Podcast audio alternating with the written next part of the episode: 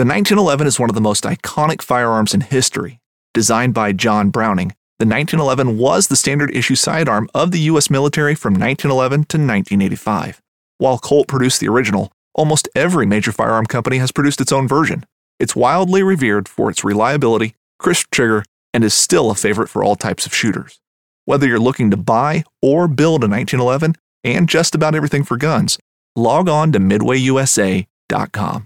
At Midway USA, we know the AR 15 is one of the most popular rifles in modern American history. Known for its modularity and widespread use, it's often considered essential to any gun collection. The essential things you need to run an AR 15 are usually always in stock during shortages, things like magazines and 5.56 ammo.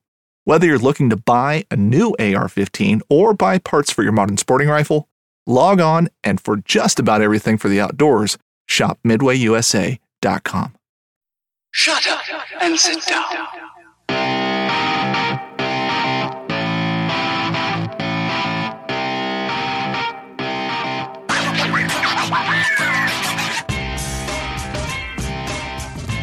Hey, everybody.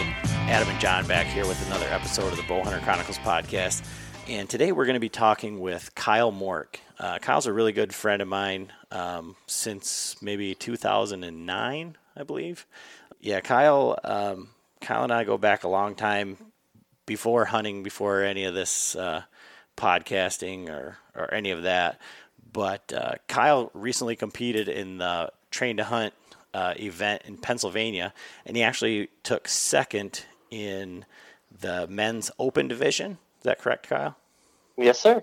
So uh, we're going to talk to him today a little bit about um, the Train to Hunt events, the Train to Hunt community, and kind of what goes into it. So Kyle had messaged me, I don't know, middle of the summer or something like that, and said, "Hey man, I just signed up for this uh, Train to Hunt event in Pennsylvania. You want to do it?" And I was like, um, "Yeah, I don't know.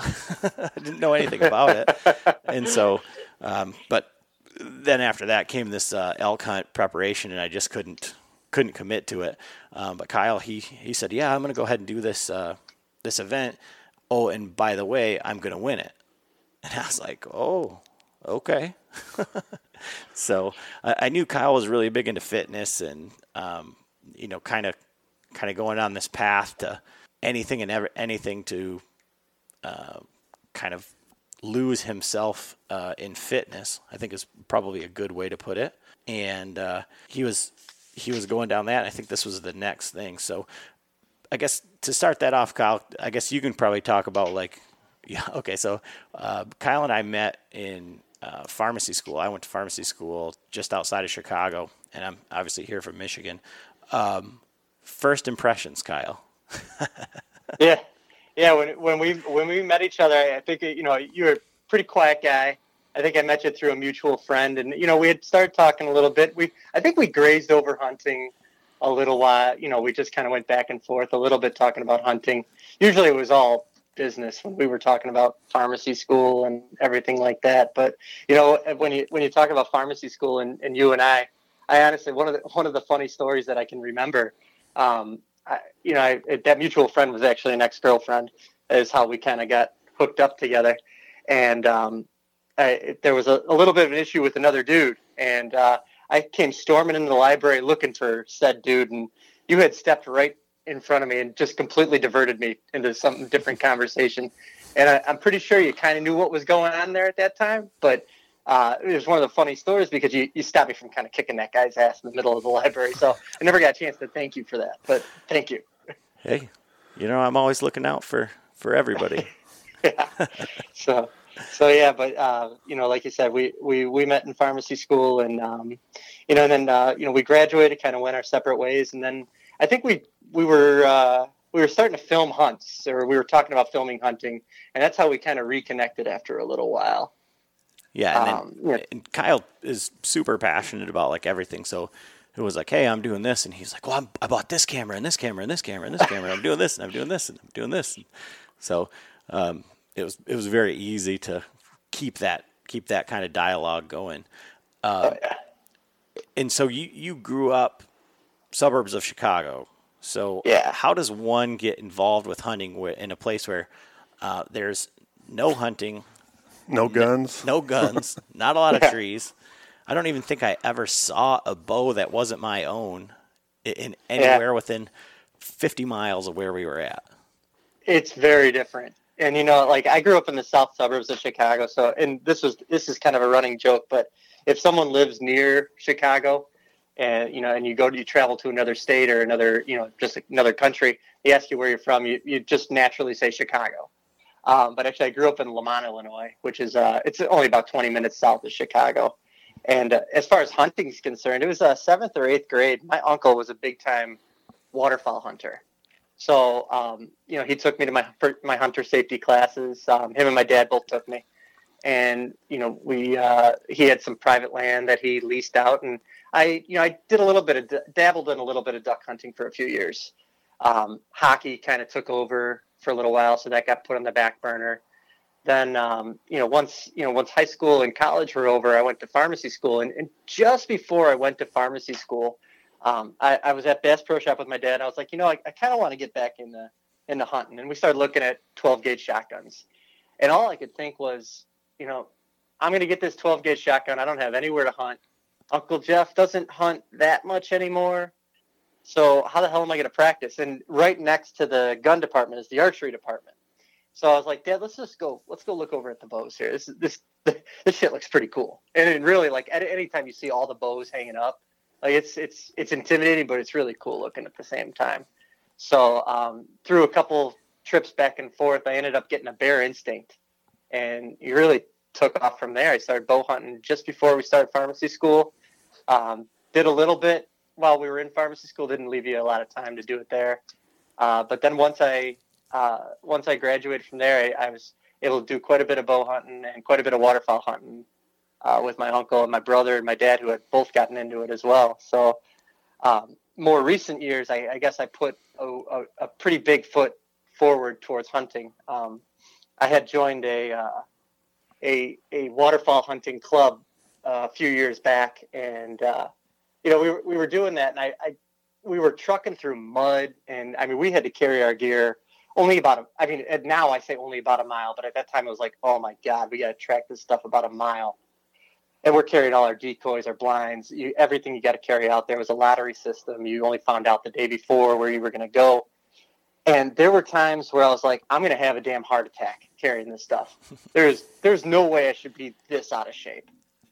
And, and that stuck with me for a while. I didn't really, you know, make too many changes at that time. You know, that season came and went um, honestly, that was the last time I, I hunted waterfowl because over that winter, um, then I really started getting involved with uh, the UFC gym and not necessarily doing MMA fighting, but just the just a different type of athletics. Uh, you know, really body functional movement, um, body weight stuff. You know, constantly like you know running, jumping, all those types of things. Not bench pressing anymore. Not you know just sitting there you know throwing weights all over the place. You're really just kind of throwing your body all over the place started cutting cutting a lot of weight, cutting a lot of weight. Uh, then I got introduced to uh, well, someone everybody knows, uh, Cameron Hanes, and it a lot of it shot off right from there. I started running more.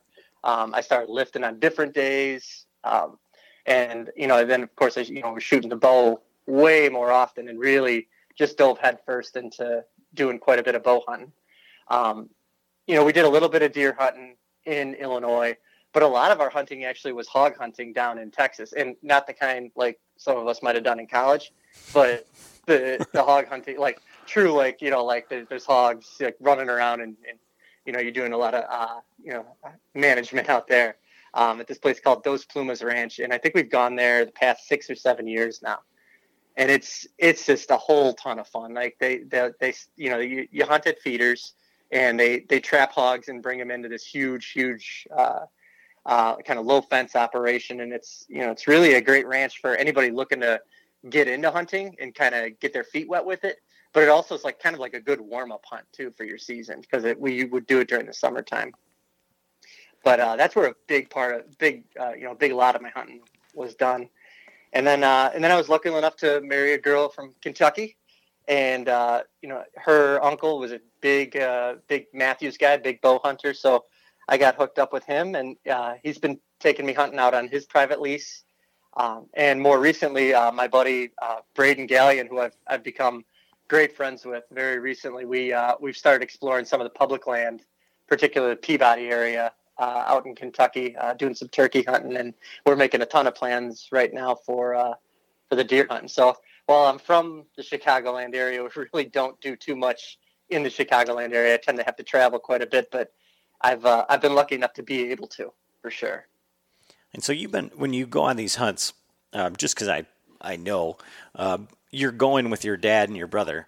Um, yeah. So did you huge family event? Did did you get them into hunting, or or was it you know you, You know- you said you went with your uncle, so you know where does Yeah. where does your your dad and your your brother kind of fall into all this? Yeah, so I kind of I jumped into it first, um, and you know at different points it kind of ebbed and flowed for a little while. but uh, yeah, when I uh, particularly archery because you know that's that's the that's the big one right now, and honestly will forever be for me. Um, I'm the one who got the bow first, and then uh, I think a year later, my brother and dad both got bows. My brother bought one off eBay. My dad went and bought a PSE Brute, and you know that the rest is history with that thing. So I, I guess I kind of got them into it, but I think they saw what I was doing a little bit and thought it was really cool, and just decided to jump in on their own. So for as much credit as I want to take on it, I think we just kind of all went in it kind of our own way. Yeah, I think so. I, I feel like I guess kind of like you and maybe how they are is like falling in with John and Frank is because I I had a bow and I I shot it and I kind of knew like what I was doing, but then it just was like a whole nother whole nother level with this this sort of stuff. I mean, Yeah. it's not it's not just oh we'll just get this off the rack and we'll just you know shoot it. No Yeah. no no no we're going to take it apart put it back together a couple times and then uh, kind of go that way. So how did you hear about the the train to hunt? And i guess what other events did you do like going uh, up to that? Yeah. So I think, and I was trying to kind of like backtrack the time when I heard about it and everything because I was talking to uh, uh, Bill Edel, uh, who's one of the coordinators out there at Train to Hunt, because he asked me how I heard about it. Um, and I had, when I was doing all the, working out at UFC gym and, and doing a bunch of that stuff, I was cutting weight like crazy, and I was getting really big into, um, really big into boxing. And so I, I actually started training for Golden Gloves.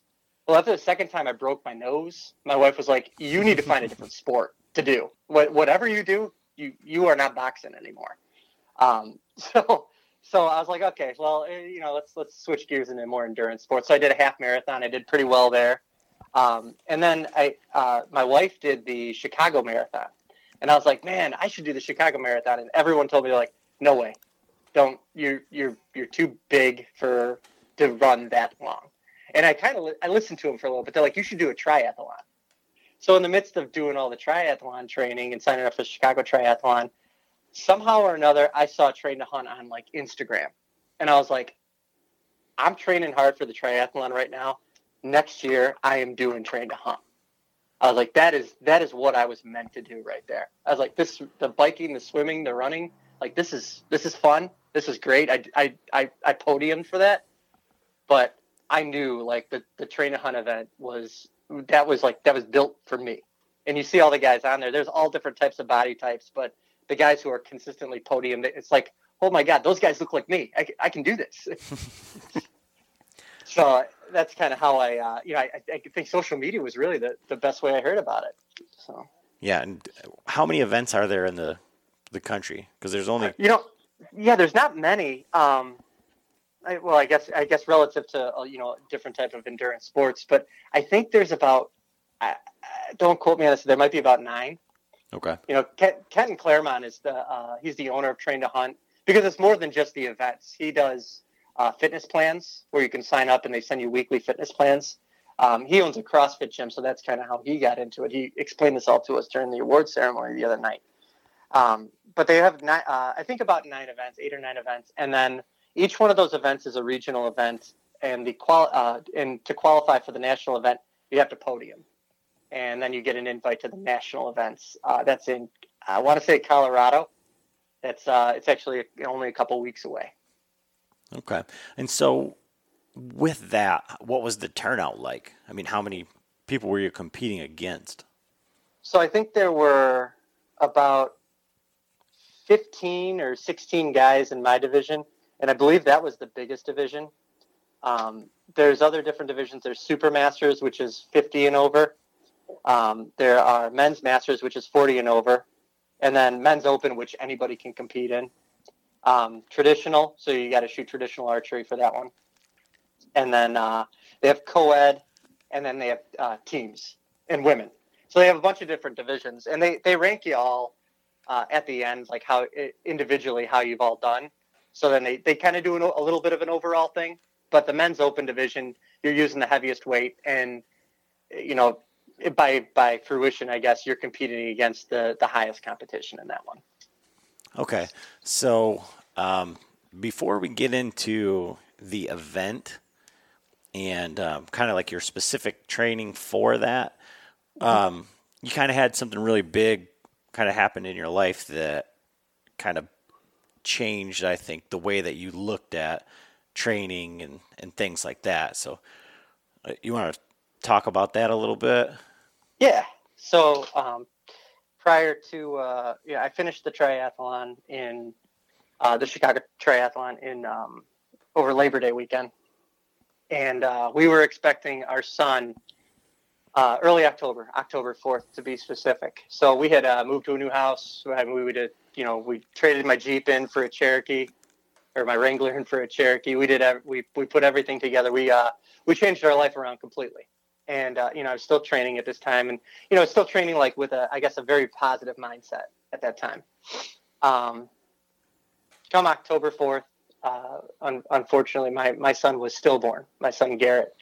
And uh, that was a I mean, for anybody to experience it, it's a it's a devastating blow, um, and it put me in a pretty dark place for quite some time.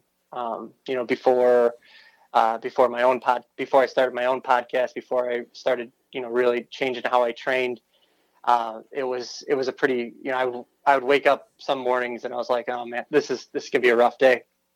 Um, and this is this is where it might get a little heavy for a second. But uh, one morning I woke up and I decided I, I didn't want to be here anymore, and uh, you know that that lasted only a few seconds, maybe a minute. I honestly couldn't tell you how long it thought. Um, I, I, was like, well, I, I don't I don't want that either, and so I kind of had to had to talk myself down and say, what are you going to do next? Because you can't sit here and just you can't sit here piss and moan and you're you're you're not gonna you're not gonna not be here anymore. So you got to do something.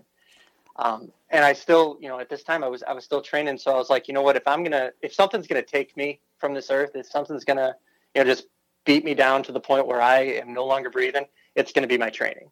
So that I think it was that very morning when I went to the gym, I was like, I'm gonna train so hard that if the training kills me, that's fine. Then I did it right, and I did that every day and this was probably I want to say this was December when when I when those when that started happening, um, and I've been training every single morning, every day since 4 a.m. I get up, I walk the dog, and I go to the gym and I push as hard as I can, quite literally, and it's it seems weird to kill myself if I can, and I I try harder and harder and harder, and ultimately that turned out to be you know it was I didn't really realize at the time, but it was channeling all that negative energy into something that was good. Um, in the midst of that, I also started the the Dads and Angels podcast because I was like, you know, I, I'm on I'm onto something here where I can channel this into something good. Maybe I can channel it into something that can also help people. So I I bring dads on who have also lost their their children. Um, I bring area experts on who are good like motivational speakers.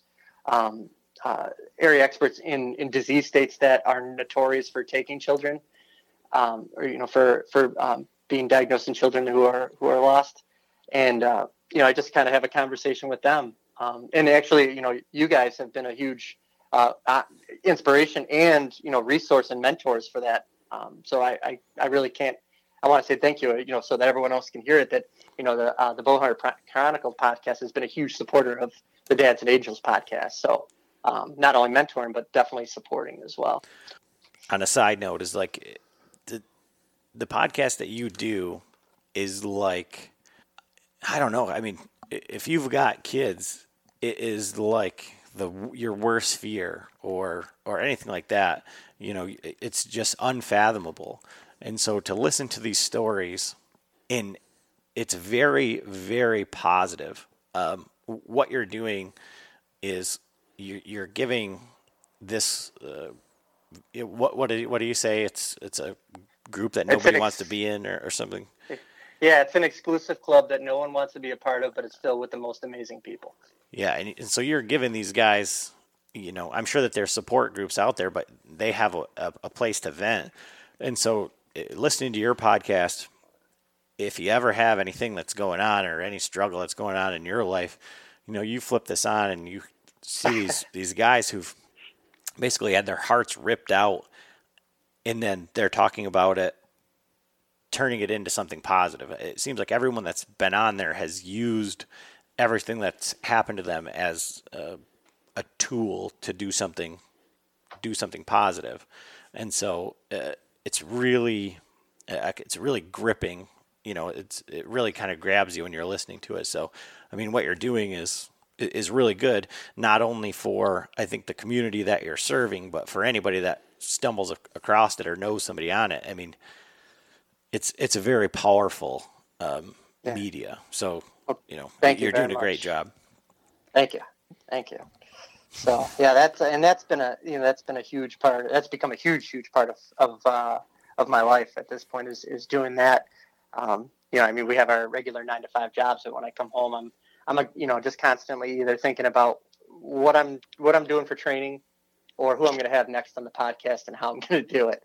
Um, and then somewhere in the in the, in the gaps of that, I, I, fit in some hunting. Luckily enough, right now, you know, we're in the off season right now. But uh, you know, once the fall comes around, then I'm definitely gonna have to figure out how to how to remanage my time. And then, I mean, also the reason why I get up at 4 a.m. is because no one else in my house is up at that time. So that's about the only time that I can train too. So it's a it, it's become a pretty good balance, but it's also distracted me enough from what's happened with Garrett to you know and keeping just keeping busy too.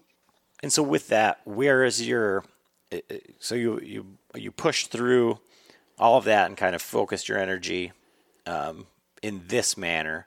Now where are you at? I mean, how do you even train for this? Because I know when you had first sent me the link to it, it didn't seem like there was very much information on the website of what it even was.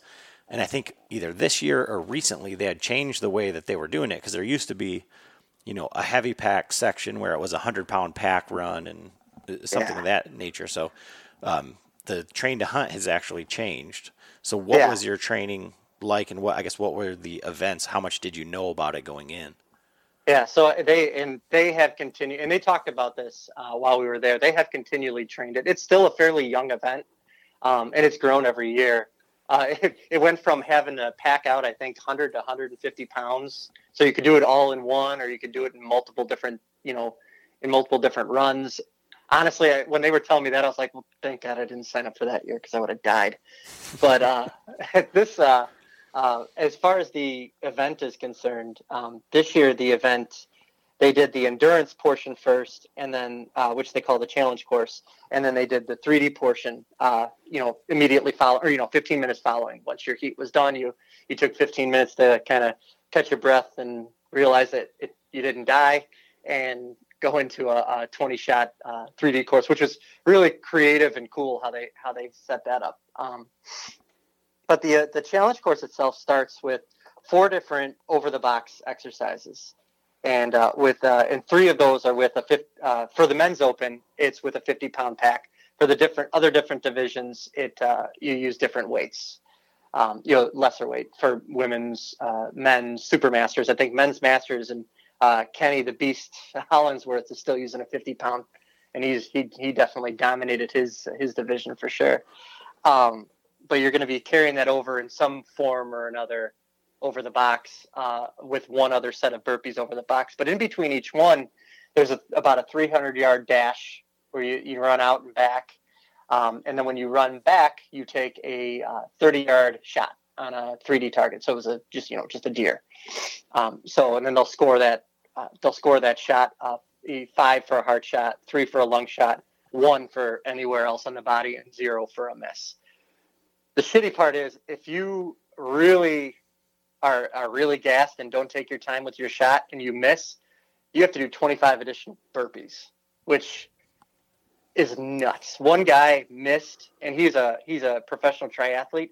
He he did miss one shot. He actually misfired his uh, his bow. Didn't dry fire it. He you know he he he hit the trigger too soon. Um, he had to do 25, and he still ended up third in his division. But that's because he's a freak of nature. I think anybody who had to, anybody who missed, if you missed the target on the challenge course, I think that was you didn't really have a chance of podium in for that.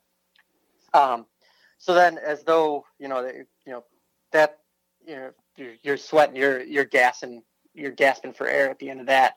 Then you take your uh, your backpack that has another 50 pound uh, sandbag attached to it already, and then you're going to run. Um, ours was about 1.3, 1.4 miles with two shots uh, set up in between or set up in the middle of the run uh, a 40 yard shot and there was a 30 yard shot. Uh, but thinking that we're in pennsylvania and, and not knowing the ge- geography or you know the, the, the, the, topography of pennsylvania i'm thinking well it's pretty close to the midwest so that's that's going to be pretty flat. No it wasn't. Not like it was it was the exact it was like we were running up a 90 degree angle for the entire time. Uh, and muddy too. Oh was it muddy. So you know, you, you're the you really had to pace yourself when you went through it. Um, you know, the, the first shot was about three quarters of the way through. The last shot, luckily enough, thank God, was like right at the finish line. Um, so then, you know, you, you cross the finish line and then you go into a, a, a pretty creative 3D course. There's two shots in 10 seconds. Um, uh, you have five seconds to shoot. Once you once you say go, you have to do a 30 second hold on one of them. Um, and then uh, you know some unknown distances, so you're not able to use your rangefinder in some shots, and then real you know just setting up real small targets like squirrels and uh, I forget what the other small one was, but there were some there were some tiny ones out there. Um, as far as the training goes for it and, and how how I you know prepared for it, um, Tex Grebner, who's one of the uh, uh, he's one of the competitors. He's done it for quite some time. He's a uh, multiple time national champion and uh, and and very unique dude, but awesome dude at the same time. Um, it, you may know him from a little video where he he he he accidentally discharged a firearm into a certain extremity of his body, but the guy is a stand-up dude, and uh, you know he takes a little bit of heat for that. And I, I when he was telling me the stories about that, I felt terrible because I'm like, dude, anybody who talks to you knows you're you're. I mean, you're unique, but you are you have all the intentions of making hunting awesome for everybody. And if you watch his videos, he really that's that's that's his goal. Um, but he did one video on what you need for train to hunt, and that's really short of uh, Kenton uh, Clairmont's like instructional videos on what to what to expect when you get there. The equipment video that Tex does is really the only video that's out there that says these are the boots you need, these are the sandbags you need to train with. This is the type of external pack or something like it that you need to do that you need to use, and then a little bit of what to expect. Um, and when I when I got to the range there, he was one of the first people there, along with uh, Colonel Paul Cravey and Adriana Rosa. They were all at the range together, and these guys had done these events over the past few years. They've all done multiple. I think uh, Paul did nine of them because you can do multiple ones in in the year. Um, but super welcoming guys. I became instant friends with all of them. But I went to Tex and said, Tex, you are one of the reasons why I'm here because I was actually able to train based on your video. Um, as far as the like the what I was actually doing then, you know, I had the equipment set up. I had an idea of what I wanted to do. Um, when I was when I was actually at the gym or when I was actually running, I knew that the distances I knew the distances and I knew the heights of the boxes and everything. So I always went over that. So uh, the boxes were, I think, roughly about 20 inches. So I used the 24 inch box at the gym just to go over to make sure that when it came to the 20, I was good. And that's, that helped tremendously. Some of the other training, uh, you know, if, if the run was 1.5 miles, I was always doing three miles with the pack. Problem being, I was doing three miles flatland, which is, which one point, you know, roughly 1.5 miles with a 50 pound pack on your back going straight uphill is like an ultra marathon. Like it's it was brutal, and it's it's one foot in front of the other. But when when I was running it, all I could think was, all right, if I die, I just need to make sure I fall in some sort of cool way so I don't look absolutely ridiculous when someone finds my body out here. Because because that thought, I mean, that's that's kind of like what I'm thinking about as I'm just like one foot in front of the other, just keep going because that's the only way you can get through it. It's it it it sucks, but you gotta you gotta you gotta like enjoy it. You gotta love it to to really really to to really really uh, do well. I'd say some things that I would do better next year, and um, and I'll continue to train right now in the event that something happens coming up where I can go to nationals. But uh, tre- trekking poles are huge, like going because you can use them. Anybody, if, anybody who does this course, you need at least one trekking pole to get up the muddy parts, and and you have to. Well, I was able to do this fairly well, but you have to pace yourself and just focus on yourself and and whatever goal time you want to hit because it's very easy. One of the guys in our heat, he blasted out in front of everybody, and he was he was ahead of me for uh, two of the four exercises, and then he dropped to last because he just gassed himself completely out because he was trying to beat all the people in his heat. Um, pacing yourself is is huge with that. So that's kind of the the breakdown, I guess, kind of start to finish of uh, the event, the training. With um, with that, when you got there, um, what was your, I guess, what was the contrast between your expectation and what the event really had outside of the topography incline? Sure. So when I got there, um, you know, and I guess this is this is kind of a reflection of the hunters in Illinois. Um, hunters in Illinois can kind of try to intimidate and bully each other quite a bit, especially because there's not a lot of land and there's you know there's a bit of uh, intimidation that goes on and you know there's a, quite a bit of conflict. You know, for for one reason or another. Um, so I guess I kind of had it in my mind that I was going out there, I was dealing with hunters. I'm going to deal with the same type of people. And uh, for a little while, I get, got a little nervous because it's like you don't you don't want to be walking into conflict of any kind.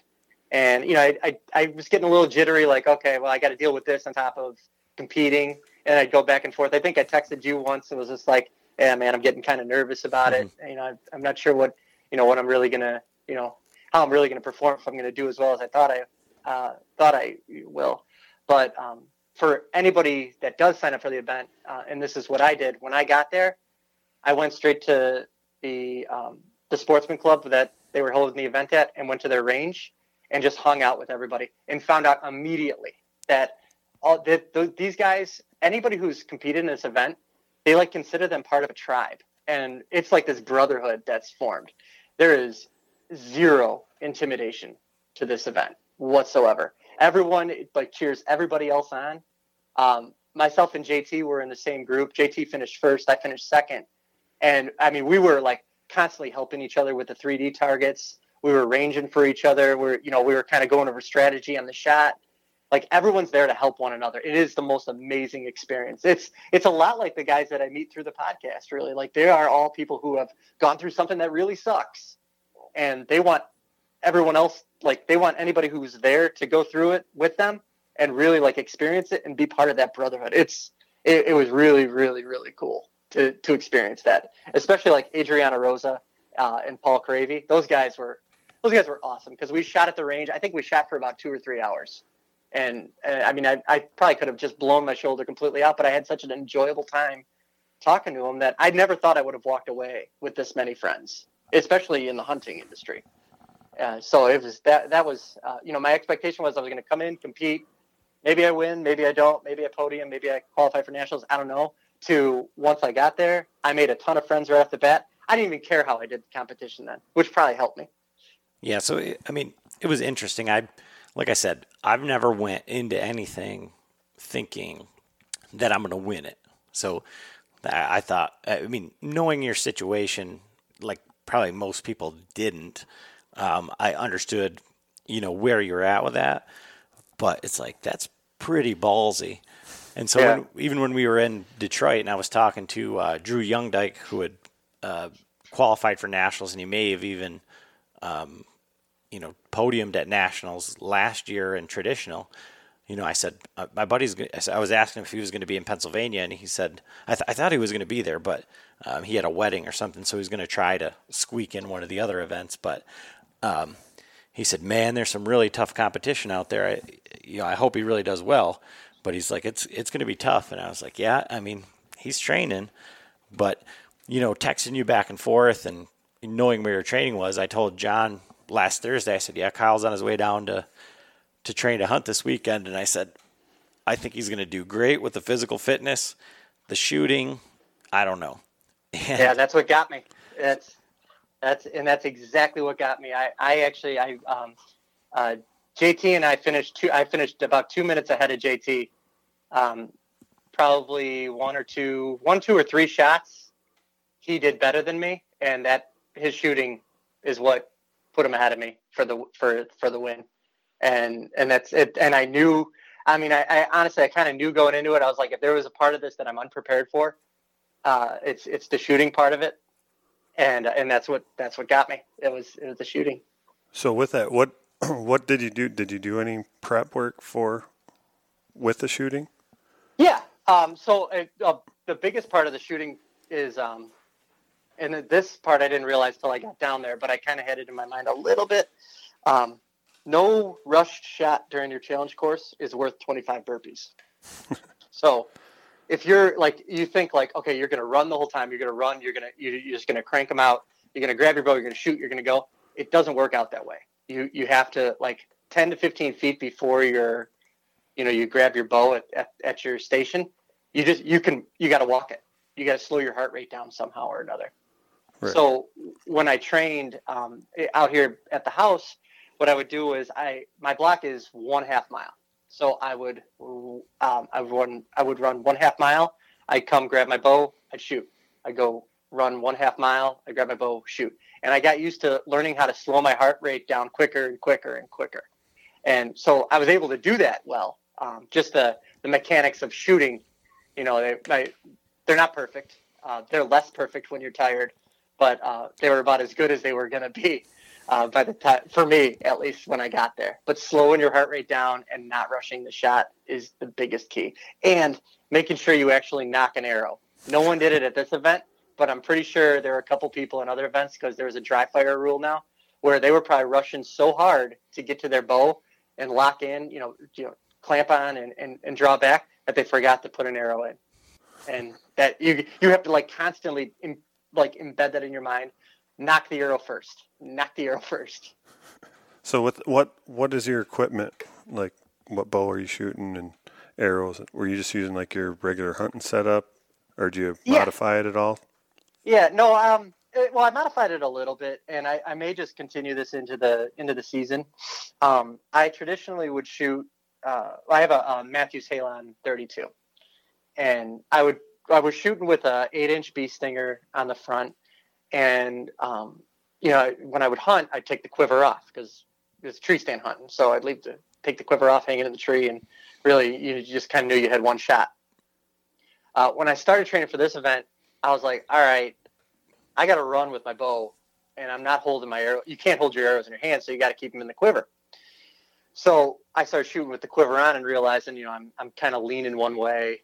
So you know, after watching a couple Dudley videos and Aron Snyder video, I was like, all right, I need to I need to put a side sidebar on this thing. So I bought a um, a 10 inch bee stinger, put it on the front, took the eight inch uh, and stuck it to the left, and that I mean, almost instantly made my shooting that much better. Did a little playing around with the weights, um, put all the all the available weights on the front. I didn't have any weights on the sidebar, but I was able to balance out that quiver. The, um, it was a Mathews quiver, so it's on there real nice and tight. Um, so I was able to balance everything out. Uh, you know, for for this event, there is that uh, two shots within 10 seconds. I was able to do it with a QAD, but honestly, if you know, for anybody who's listening, if they're if they're wanting to do this, just go with a whisker biscuit. It's you just drop it in, and I mean the guy who beat me, he was shooting it with a whisker biscuit, so you know it can work. Uh, so you don't really need anything too fancy. I mean, I used the, the QAD one where you got to you got to clip it up, and I'll send you guys the video, and you can. Um, JT's wife was was uh, nice enough to film and and do, take a bunch of pictures for me as well. Um, but they got the video of the the two and ten seconds, and you see me have to, you know, there's an extra movement, and within ten seconds, like it is enough time to take two shots. But if you had a, uh, you know, I, I, think JT did his shot within like six or seven seconds, and mine was like nine point nine. So there's there's a there's a huge huge difference there. Um, as far as arrows are concerned, you know, when I bought my previous bow, um, I bought Carbon Express pile drivers, and I've just stuck with those ever since. Um, I've had to kind of tweak, you know, how I shoot and everything a little bit. Um, again, you know, using more back tension, watching a Dudley, uh, one of the Dudley videos and shooting back tension definitely helped me place those a lot better. Um, and then just a single pin, uh, the single pin that's or actually it's like a the the, the double pin um, Spot Hogg fast Eddie XL. So it's nice to be able to dial though. You know, you can when you're shooting 3D, it's it's nice to be able to just dial it in and not have to worry about your pins. I like the nice wide open sight picture on it. I don't think I'll ever go back to you know any fixed pins, you know, or any uh you know four you know four three four five pin or whatever. I'll just I think I'll always be a, a single pin kind of guy from now on. What was your impression? I mean, so you're talking about your setup, and that's if someone was going to do the train to hunt, I can see where that QAD would be uh, problematic. Um, mm-hmm. Were there any people that were shooting like a specific train to hunt bow? And I guess when you were doing your your training, like, would you change it up to where you are running with a bow or something uh, more cumbersome? And were there people that had trained to hunt specific bows that were maybe lighter, maybe something they wouldn't necessarily hunt with, or was it mostly hunting setups? Because when you had said that you were in the men's open division, I had to look that up because when I think of open, I think of you know you can shoot a lens, you can shoot a you know in 3D or whatever, you can shoot a a hundred inch stabilizer if you want to, where there's hunter classes and things like that. So I, I was just curious if anybody had something t- tailored specifically to the event so Kenton does a really good job um, at uh, you know putting some uh, very reasonable rules into place. Um, number one, I you don't I don't think you can use lenses for it. Um, you can't use lighted nocks for it. You cannot use. Um, you got to have you know your quiver's got to be you know whatever your hunting quiver is. So it's got to be either attached to your bag for your run or it's got to be attached to your bow. Uh, what were some of the other rules? Um, you know, if you wanted to run like you know the 3D quivers where guys attach them to their, their waist, if you wanted to actually use that when you were on the course, like the 3D course, you had to use it in the challenge competition. So you can imagine that would be a real yeah, pain in the butt. Absurd. Um, but it's you know I mean I was kind of like running around looking at at people's bows. I, mean, I was one of the last heats, so I got to look at damn near everybody. Um, nobody really had target specific bows there was one team of guys, and they shot. I think they shot 94 out of 100, both of them. Um, and they didn't do very well in the challenge course, but their shooting got them up to the podium. Um, they were shooting. They were clearly shooting target bows, and I can't remember what kind they were. I mean, but you you can kind of tell by the color and the stabilizer setup. Um, well, one thing on the stabilizer setup, you could shoot, you know, the you know the big long, you know, 80 foot stabilizer if you wanted to, but again, you had to use that on the challenge course. So you had to carry that up a mountain if you want. Um, so uh, your best bet was to have your hunting set up for the whole thing. And uh, you know, with with the way that sidebars are set up now, and a lot of hunters trending towards the the sidebar thing, you know, you, you really could get away with using your hunting setup for the the 3D course and do really well. Like uh, like Kenny, like that guy. It was his was clearly a hunting setup. I mean, I know he's a, a Bowtech uh, Bowtech staff, but he was he had a he had a hunting setup and he just dominated out there. Yeah, like like I said, I was just curious because it seems like in everything else, I mean, how they build everything for specific things in archery. So you want to mm-hmm. do this, you'll do, use that. You want to use this, this is what you're going to do. So next year you'll be out there with the quivalizer with all your arrows out in front. Yeah, there was both. one. There was one quivalizer we did. I did see one guy shooting equivalizer. I did not see him running with it. I must have missed that part, but I was I was kind of interested to see how he was going to manage that because that that looked that didn't look fun to that, me. That's pretty cumbersome looking. I mean, yeah, yeah. I mean, any bow really is, and I mean, I did. You know, when I was training, I did run around the neighborhood. I had to do this when it was a little darker and a little earlier in the morning, um, but I did run with the with the bow. Uh, but it I mean, it's it's weird because you have to. I mean, your your arms get tired, and you don't want your left arm to get too tired by the time you get to your shot. So you carry in your right hand. But if you're right hand dominant and you fall, your bow's coming crashing down. So then you got to switch it to your left hand when you think you're going to fall. It's like this. It's this chess game back and forth more things to think about than you ever thought you would have to when you're running up a muddy hill. Like when you have that bow in your hand, it, it changes the game completely. Okay. And so you're you've qualified now for nationals, but it doesn't sound like you're going to be able to make that. So so what's I guess why aren't you going to nationals? And then what what's next for you uh, in this? So I yeah I, I at this point I'm 99% certain I will not be able to go to nationals. Um, my uh, my wife's C-section is scheduled for that same weekend where our, our daughter Evelyn will be born. So uh, knowing my history, that's a that's a pretty big damn deal.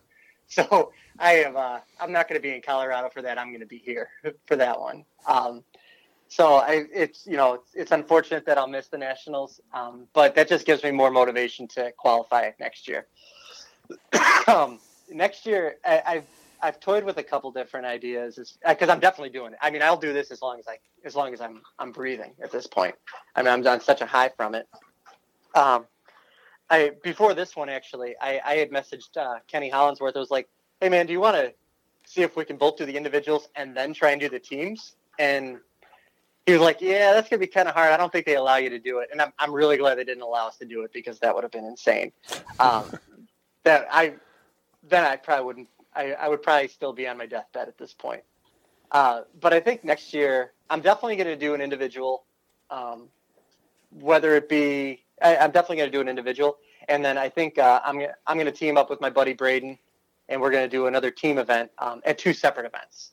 Uh, if we qualify for nationals in both, I guess we got to kind of figure out what we want to do then, because I don't think we'd be able to do both. Um, but one idea that Tex actually kind of threw in my mind, uh, and again, this kind of speaks to the testament of how unique that guy is. He's like, you know, I've become kind of the face of the traditional archer in this in this like this you know community. He goes, but you'd be a lot better of a face than me. so I, I've, I've, at first, you know, before I went to the event, I'm like, man, you know, I think I'm going to get another bow. I, you know, I, I, really like those Defiant 34s. I, you know, I like how they look. I like how they shoot. Now, and hopefully my wife's not listening right now, but now I'm kind of toying with the idea of getting a trad bow and uh, just seeing what I can do. Um, whether I compete with that or not, I, I, I don't know. It depends on how much how much practice I I put into it. One way or another, I'm comp- I'm competing in the individual, um, and I'm definitely as long as I've got a, a, partner willing to do it, and I don't care. It could be someone who's it could be someone who their first time getting out there. I'll carry their damn bow and their damn pack if I have to, but I'm going to do a team event um, at a separate a separate one next year. So. Well, well, a couple things. One, I think this uh, podcast is predicated on the fact that our wives don't listen. Because if that was yeah. the case, then you know it, there'd We'd be a whole. Screwed. We, we wouldn't. We wouldn't have half the gear that we do, and we most definitely we, we wouldn't be planning these uh, hunts and things like that. But um, but yeah, with that uh, that tradbow thing, I mean, it just seems like everybody moves towards that. Um, I've said it before on here. I've got one, and I, I bought it to shoot chipmunks with, and it's it's fun, but I wouldn't I would go shoot a few of them and see, you know, what yeah. what you want, because I, I, literally was like, oh, look at that, uh, takedown bow. You know, I'll shoot some chipmunks with it. I'll get a 50 pounder. Well, 50 pounds with no let off is no joke. yeah. And then I also had it in my backyard in the city and I was like, oh, I'll just go shoot it into some boxes or whatever. I shot it through my picket fence into the neighbor's yard, like thinking, and I was like, oh, I see how people kill deer with these and things like that. So, I mean, it's a whole nother, whole yeah. other ball game. That's a whole nother yeah. rabbit hole there. You're gonna. Yeah. Oh yeah. Oh yeah. And you gotta, you gotta commit. I like. I think to be successful at it, you have to like, you know, like what Snyder did last year. You got to commit 100 percent to shooting a trad bow for hunting for everything like your your compound bow has to collect dust. Yeah, and you know it, the way that that you obsess about things, kind of like I think it would be the same as like if John picked up a trad bow. I mean, it'd probably be a lot easier to build strings, right, John? But a whole lot easier. but but the way that you like focus in onto things, I, am I'm, I'm certain that you could do it. Um, I guess for the train to hunt thing, it'd be a lot lighter, but it'd be a little bit probably twice as long. Yeah, You know? yeah. It'd be it'd be lighter. Your targets are closer. They do move the trad. So if you shoot if you shoot trad, it's like half the distance for everything. So they do, you know, they, they will move you up, which is which is fair. Like that's definitely, you know, I mean, if you're shooting shooting like a 60 yard shot with a trad bow, uh, it's kind of that's a tall order for a lot of guys. But then- you're Even when you're in, even when you're not winded. Yeah, yeah. When you're not winded, exactly. Yeah. Now, is there any limits on that? I mean, because it would seem like, I mean, I guess it goes back into that whole like train to hunt specific bow, but it's like, I think if I was doing that and you were going to be winded and you were going to going to do it just to win it, I mean, I'd have like a 25 pound kids like recurve, you know, so it was, it, it would be much easier to hold back. It'd be less cumbersome. Yeah. I mean, I guess I don't know enough about, you know, trad bows to be able to look at one and say, okay, that one's definitely like a hunting setup or that one's, you know, that that's a pretty light setup he's got there. Um, eh, you know, one of the guys that was shooting trad, you know, I'm looking at his time right now. He had like the second fastest. He was this little guy, uh, Josh Crooks. And he, I think he was a member there at Ambridge. And uh, his bow, I mean, his bow looked like a hunting setup. Same thing with Texas. I mean, they look like straight up hunting setups. But I'm sure you could probably get away with like you know a real light shooting bow, I, as you could with a compound bow. I mean, you can go out there with like a you know little bear. What, what do they have? Like the Apprentice. bear apprentice. Apprentice, yeah. You could you could crank that bad boy down to like thirty, and then you, then you just you know pop fives all day long. Well, and then uh, what else I was going to say is that you know, you reaching out to to Kenny to be on your team that puts a lot of pressure on uh, Braden because I mean the guy you asked last year takes his Yeah. division and is like third overall, and uh, and then now you got Braden. So Yeah. Braden, Well, when you I listen to this, you you you'd better be better be training. I tell you what, Braden, Braden's Braden's no joke. I mean, he shoots he shoots well, and you know, and he's no and he's no stranger to fitness either. I mean, he did a considerable amount of powerlifting and everything. Um, but I think you know, I mean, he, him and I have talked long enough and, and known each other long enough to know that you know, if, I think if he says yes, he knows what he's he's signing up for. Because he, I, yeah, because him and I guess he he he's at uh, he works at the same gym as my father-in-law, and my father-in-law he's another one. He's a he's an absolute beast too, um, and my brother-in-law. But Both those, those guys all just pump weights like crazy, and uh, you know I, I think he texted me one time. He's like, "Yeah, man, like we're we're trying, but we, we can't quite keep up at this point." I'm like, "You will." I mean, it's it's just it's for me. I'm I'm I'm obsessed with it. I'm not an outlier by any means, but I'm just up. I, I get hyper focused on one thing, and I just I beat it like a dead horse. Like I just or beat it till it's dead. Really. So then you've got this uh, this baby on the way in the end of July. What um, what do you have planned for, for hunts this year, and, and what do you got coming up?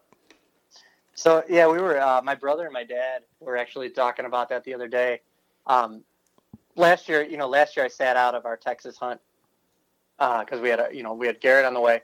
Uh, this year, I think we're going to go on our Texas hunt in November. So I'm actually going to be able to go to that. And you know, we we visit my family in Kentucky quite a bit, so that's going to be, you know, a huge part of my my deer hunting this year will be down in Kentucky. And you know we're we're with I, I I'm blessed enough to have an incredibly supportive uh, m- my family's incredibly supportive of everything that we do and you know as far as you know and and, helping us out.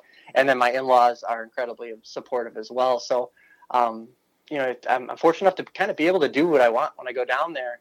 Um, and I know I, we have my in-laws and uh, you know to to watch Evelyn. Um, when I go hunt and everything. And and I'm never hunting. I'm not very far from where I even go hunting, so it's not like a you know I'm gone for three days type of thing. It's like I might be gone for the day, you know, come back at night, hopefully with a deer. If not, at least I got to hunt. That's all I care about.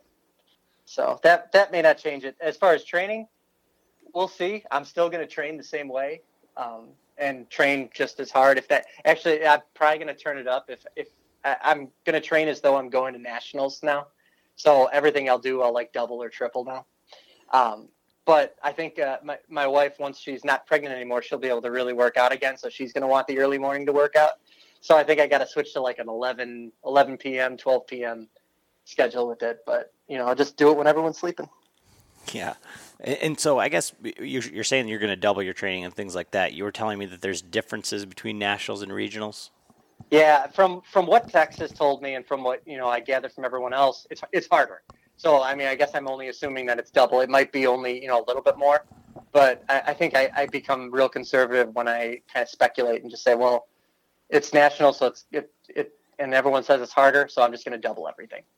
Okay. So, you know, if it's if it's you know we, we knew we ran 1.5, and I was doing a little bit of that for this for this race, um, so I'll just you know just to add more. And I, and I should. If I'm doing everything the right way, uh, well, right way, I guess I use air quotes for because, you know, there's a there's a different right way for everybody. What I found works for me and where I get the best progression is if I'm constantly pushing myself to do more. I mean, it used to be if I went to the gym, I'd go lift weights and I'd come home. Now I'll run to the gym, I'll lift weights, then I'll run home, and then I'll shoot. Or, you know, I'll just I'll start combining everything together. And so if I combine everything together and I start doing more, it does make for a longer workout. But at least I'm pro- I know I'm progressing then, and I, then I would be confident going into the next season, being able to uh, hopefully qualify for nationals and then hopefully do well at nationals. Well, I mean, with that training regimen, so when you tell me, when you told me that you were going to win it, um, I didn't necessarily doubt you, but I didn't necessarily um, I, I wasn't aware of the way that you were training for it. You know, so yeah. for for someone going into it as a first timer, I mean, was there any uh, distinction there um, between first time uh, people at the event? You know, when you um, run a marathon or, or some of the bigger races, triathletes and things like that, a lot of times there's a different colored bib or something like that mm-hmm. for someone who's a, a first timer. Um, yeah. Was there any sort of distinction there? And then did you see, even if not, did you run into people who were um, first timers there and I guess kind of got the impression of what it was like?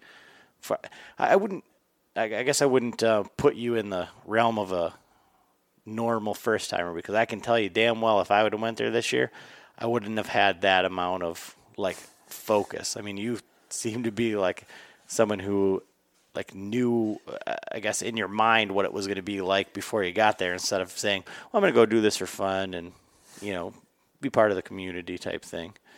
Yeah. Um, well, there. Uh, as far as designation, I guess informally, like the other people who are there that have done it before, they all know each other. They are, and they're all close friends. So when someone new shows up, they know who the new new people are, and they're like I said before, they're incredibly welcoming. Um, Bill Bill Edel when I when I got up to the podium. I think him and uh, him and someone else, and I don't know who was yelling this. But they they were all yelling that it was my first time when I when I walked up to the podium. Like they were all excited that it, yeah, I was a first timer and I, I got to the podium. And I, am sure I'm not the first person to do that, but uh, it, it, was real cool to have that kind of support, especially from the people running it. Um, um, as far as other people who were uh, first timers there, I'm not really sure. Like anybody who you know, maybe finished toward, you know, middle of the pack towards the bottom. I'm sure there there were some first timers in there. Actually, I know there were. Um, I didn't really get a chance to talk to most many of those guys. A lot of them, they were a little shy, and I mean, I talked to them for a little bit, but they, I, I think they were a little intimidated about what was going on, but really shouldn't have been because everyone's super friendly. Um, but one guy, this this dude, Chad Bone, um, and he took, uh, he was second overall. He did, and he podiumed. He qualified for nationals he's a he's a freak athlete. I mean, this guy does the Xterra series races and everything. So this was his first train to hunt. But I think he was kind of approaching it the same way as I was, where he's like, I'm going to rely on my endurance to get me through this. Um, and he, I think, you know, I'm looking at his score, he actually shot really well too. Um, but you know, we we both were kind of we were hanging out for a little while, kind of helping each other out. Like, I mean, help. You know, I was helping him put his weight in his pack and getting him familiar with some of the stuff. And you know, we were just kind of giving each other, you know, this is what I did for training. You know, did this work for you? And we, we had a, a fairly similar background. Um, so it was cool to be able to bounce ideas off of him and, and just kind of hang with him for a little while. And then I got to hang with him afterwards. He was, he was an awesome guy. He was a really cool guy. And he competed in men's supermasters. So, but this guy was so tall that he's like, he'd be like six, seven, six, eight. That one of the things you have to when you step over the box, you have to put two feet in the box well, this son of a bitch can step right over the damn box. and he did on one of them. They had to make him go back. And he still finished really well. Well, I think that we've gone through pretty much everything, um, you know, that I wanted to talk about.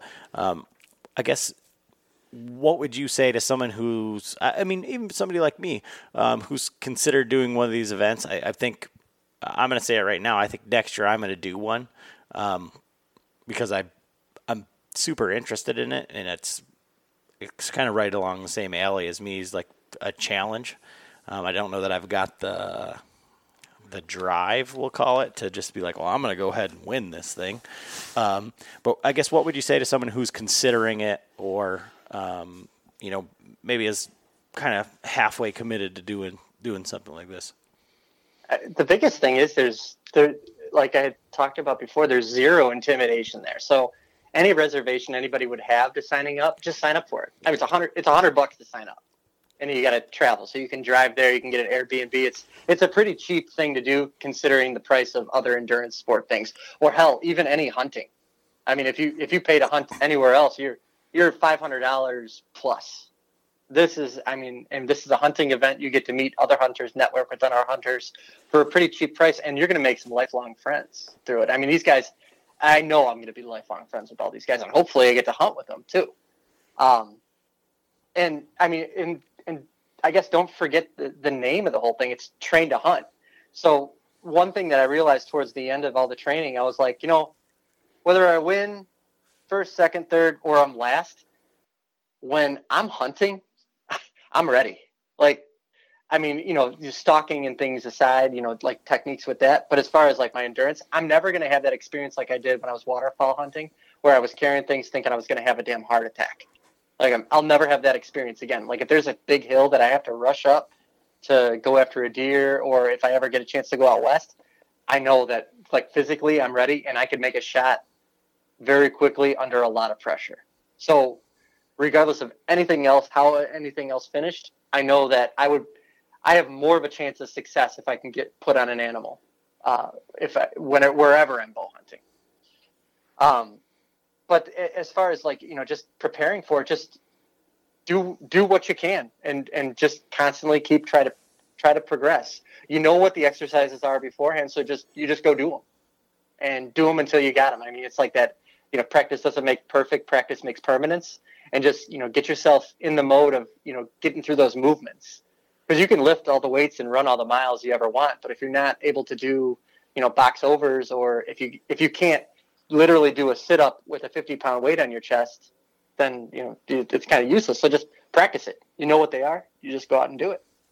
Well i think that's good information you know for if you want to do a train to hunt but i i guess i I didn't even take that into consideration. You know, we we do the total archery challenge for the for the up and down, for the long shots, for the angles and things like that, and you know uh, the fitness that's involved there. But I mean, yeah, I suppose it, I, I, it's so hard because when you when I think of train to hunt, I yes, there's this event, but on some level, I feel like it's kind of lost or it's almost uh, like like that portion that you're talking about, the actual physical portion of it, mm-hmm. because social media is so flooded with like elk fit and like venison gains and all yeah. you know and all these um, catchy hashtags and, and things like that um, that becomes more of a are you a hunter or a athlete uh, like a bodybuilder that just happens to hunt too. You, you, look good in a tight shirt, so you're gonna Bowmar. You're gonna you're gonna sell some stuff. I, you know, I may I may have been alluding to that, but I wasn't going to say it, John. I'm a so model, and I kill deer with a spear. Yeah, yeah. So, so yeah. I mean, I think that that's good. A good way to look at it. Um, outside of the you know the community aspect of it seems like really really huge. Um, the fitness part part of it it seems like a great way to integrate those two things but I, I i i really think that that was lost on me like the actual like what you just said is kind of is very poignant i think. Yeah. Well it's it's um some of the some of the people that you guys just mentioned there you know like um you know whitetail fit and, and bowmar you know they all do their own their own fitness thing. And um, you know and not that this this isn't in any way criticism whatsoever because they're probably way more fit than I am. But uh, you know, one thing that uh, Kenton said during the during the, the banquet speech, um, the co-ed division had only one team compete, and he said you you saw them up there, and they looked defeated because they were the only ones there. But he said, you know what? They showed up.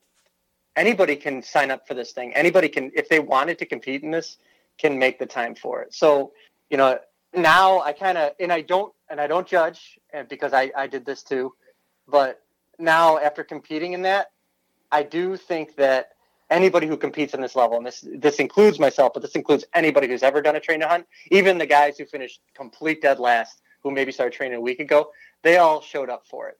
All these people taking gym selfies in their hunting gear. Um, they, I more power to them. I'm glad they're out training. I'm glad they're doing all these things. But I don't see. I mean, with the exception of maybe Ben Greenfield, he show he does. The, I think he did the Washington one. Um, but there's a lot of people that that don't, and I mean, they're out, and they may have a viable reason, and and and you know, there's there's there's plenty of events to go to, um, but this is a this is a hard event that if you're as in shape as you say you are, um, this is your chance to prove it. So I guess it, I guess on a on a more of a positive note, and to, to help Kenton get more enrollment into these events, if you're one of these guys taking gym selfies and saying, you know, you know, they're they're doing the hashtag train to hunt because they're training to hunt, sign up for the, one of these events, and you know, if if if if you don't like what I'm saying, come beat me at it because I love the competition. I can't wait to make friends with those guys, with any of these guys. But come beat anybody who's done it before, and and and then and then you then you're just part of a brotherhood. Then everyone's happy, you know. But show up, come up. That's that's the that's the biggest thing. It's like a good motivator just to get into the shape for season, Yeah. you know. But Oh. it also has that you know competition part of it, where Absolutely. you know you get it's like a it's a bonus. So you get done with that, and then well, shoot, I'm already ready for uh, any mountain going out elk hunting. So Yeah. The competition part, you it, it gets lost on you because once you get there, it's a completely different experience than you think it's going to be, especially if you're a first timer. Next year, it'll be interesting to see what my approach is going in because it'll be like, oh, I get to see all my buddies again. Oh, I got to compete too. I get, I better get focused here. Like, hopefully, I can stay as hyper focused as I was this year. Well, yeah, thanks, you know, Kyle, for taking the time with us tonight, and uh, it's always good to talk to you. I'm sure I'll talk to you again, you know, before your baby Oh, yeah. comes and, and and all of that. But um, I just want to thank you so much for for coming on and and again taking the time. And you know, if anybody out there um, has is going through anything tough or or you know has has lost a child or done anything like that, definitely uh, check out uh, Kyle's podcast. It's the Dads and Angels podcast. And which episode is your uh, episode specifically? Because I I started listening to it and I already had known your story, and it took you know three four episodes or so till we got to hear your your actual story. You know, you being the the guest on on your own podcast. So. Yeah. Um, it's episode. Uh, so I, I titled the episodes by the by uh, the, the child's name. So it's episode Garrett. Uh, I believe it's either episode three or four. I can't remember now, but uh, yeah, it's uh, episode Garrett. Yeah, so if if you want to see like where his heart is, where where his motivation comes from, you know, take a listen to that and if you're not like choked up with tears by you know halfway through it then and you're less human than I am and I've been told I don't have a heart so I mean it's that you're you're a sick individual. Um, so but yeah, uh, anything you got left uh, parting thoughts Kyle cuz um, you know, You know, th- thanks for coming. You know, on. what? I- it's uh, it's it's been this has been a, a pretty incredible journey that I honestly I never thought I would you know be sitting here in in, in our sunroom talking to you guys on the Bowhunter Chronicle podcast. So I guess first and foremost, thank you guys for the support. Um, you know, you, you guys have been an incredible support. And John, I, I like the picture of you with the the Dads and Angels hat with uh, Jamie Johnson the Oh, other yeah. night. That was awesome. I was like, ah, the first celebrity one. Um, but you know, with with with you guys, and you know, I've had an incredible amount of support from you know my family, um, my my in laws, all of my family. Um, you know, my you know, Uncle Bobby, Uncle Jeff, for really getting me into hunting. Uh, you know, JT, um, who finished first in, in the open division. You know, I, I mean, he was breathing down my throat, you know, the entire time, and he was a, he was a great competitor. He's become a great friend, um, you know, talked to him. I think I've talked to him almost every day since we've since we finished. Um, and, and, most importantly, like you know, my wife.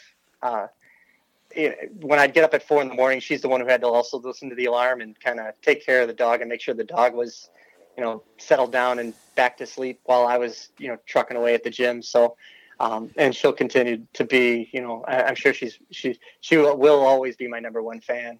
Um, and and she always makes that apparent uh, by all the support that she gives me. So, um, you know, my my wife Amanda is probably the, the the most important person to thank with all this. But other than that, man, it's it's been a it's been a true pleasure talking to you guys tonight. I really thank you.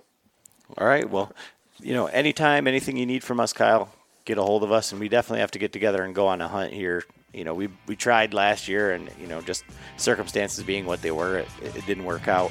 Um, but yeah, thanks for coming on, and uh, we'll certainly uh, we'll certainly help you out any way we can. So, so thanks for thanks for everything. All right. Thanks, Adam. Thanks, John. Yep.